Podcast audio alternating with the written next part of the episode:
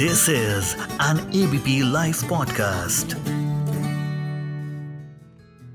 नमस्कार, मैं doctor Subhash Chandra, chairman cardiology B L K Max hospital नई दिल्ली से आपको स्ट्रोक दिवस के अवसर पर कुछ जानकारी स्ट्रोक के बारे में देता हूँ स्ट्रोक यानी पक्षाघात या पैरालिसिस शरीर के किसी भी अंग में कमज़ोरी होना, जिसका मेन कारण, मुख्य कारण, दिमाग की ब्लड सप्लाई कम हो जाने से होता है। या तो ब्लड सप्लाई कम है या बहुत अत्यधिक ब्लड पहुँचने से भी हो सकता है, जैसे ब्रेन हैमरेज या ब्लीडिंग होने से। आमतौर से जो पक्षाघात या पैरालिसिस के अटैक है, वो खून की सप्लाई दिमाग में कम होने की वजह से होता है।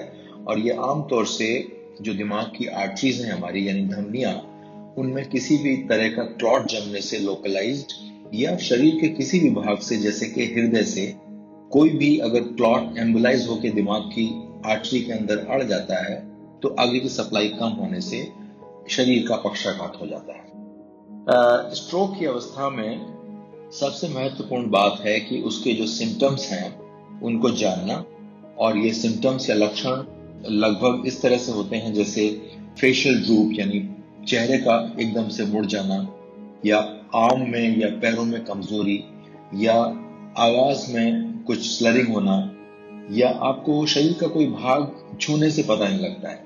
ये सभी लक्षण स्ट्रोक के हो सकते हैं और ऐसी अवस्था में आपको तुरंत अपने करीब वाले अस्पताल में जाकर या स्ट्रोक सेंटर में जाकर इसका समुचित इलाज कराना चाहिए।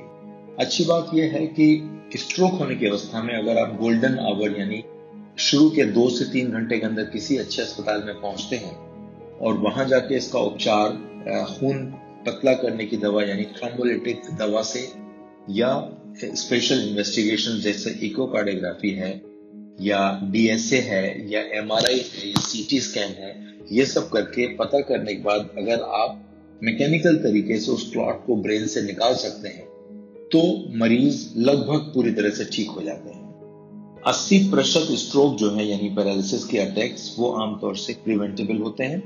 क्योंकि इनका ताल्लुक लाइफ स्टाइल चेंजेस पर निर्भर करता है।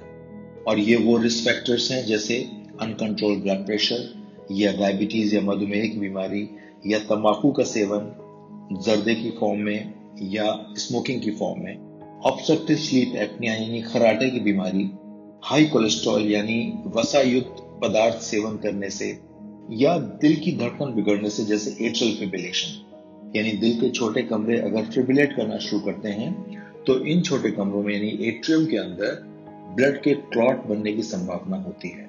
और यही क्लॉट आपके दिमाग की धमनियों में जब जाकर अड़ जाते हैं तो स्ट्रोक यानी पैरालिसिस की अवस्था पैदा होती है।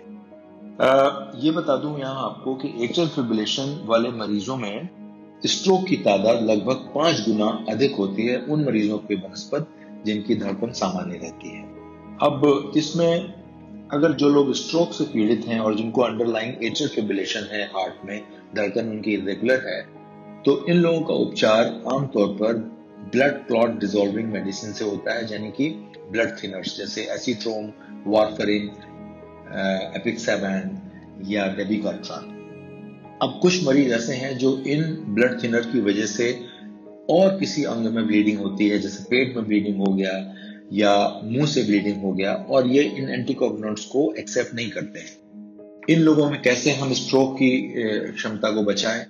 इन लोगों में एक नई प्रकार की विधि चली है आजकल, जिसको हम एंजियोग्राफी के रास्ते यानी जान की शिरा से जाकर हम लेफ़्ट रेट्रल अपेंडेज को बंद करते हैं। यानी इसको लेफ़्ट रेट्रल अपेंडेज ऑक्लूजन कहते हैं।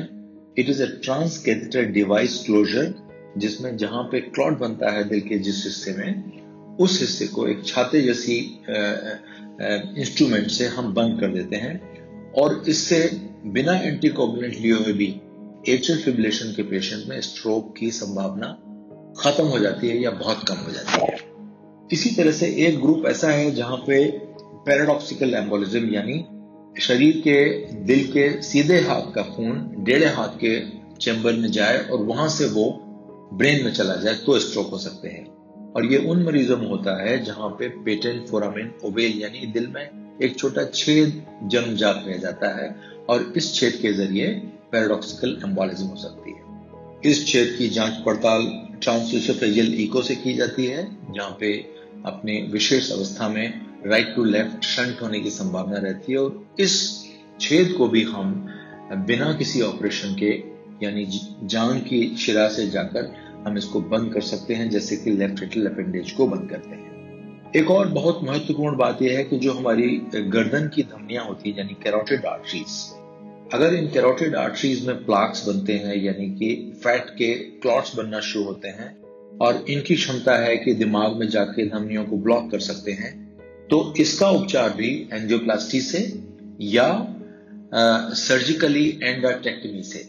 उस क्लॉट को निकाल दिया जाए तो हम स्ट्रोक से बच सकते हैं। तो ये स्ट्रोक से बचने की कई सारी मैंने आपको तरकीबें बताई, जिसमें मेडिकल साइंस ने आज इतनी प्रगति की है कि बिना ऑपरेशन के हम स्ट्रोक के मरीजों का इलाज कर सकते हैं।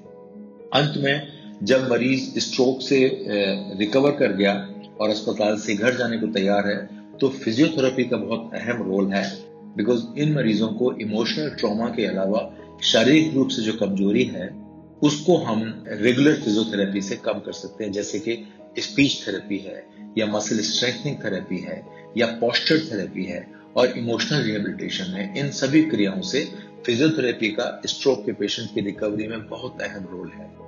आप कल्पना कीजिए स्ट्रोक का मरीज़ अगर आपके घर में चारपाई पर पड़ गया और घर के सदस्यों को ताउम्र उसकी सेवा करनी हो तो कितना कठिन काम।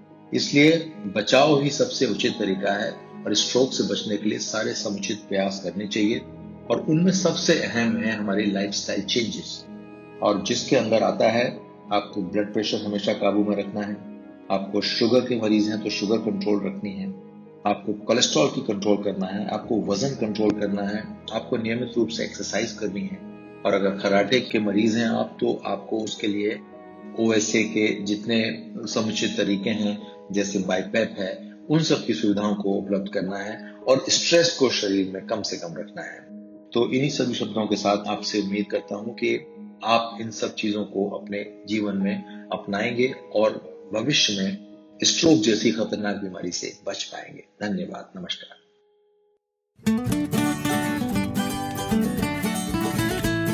This is an ABP live podcast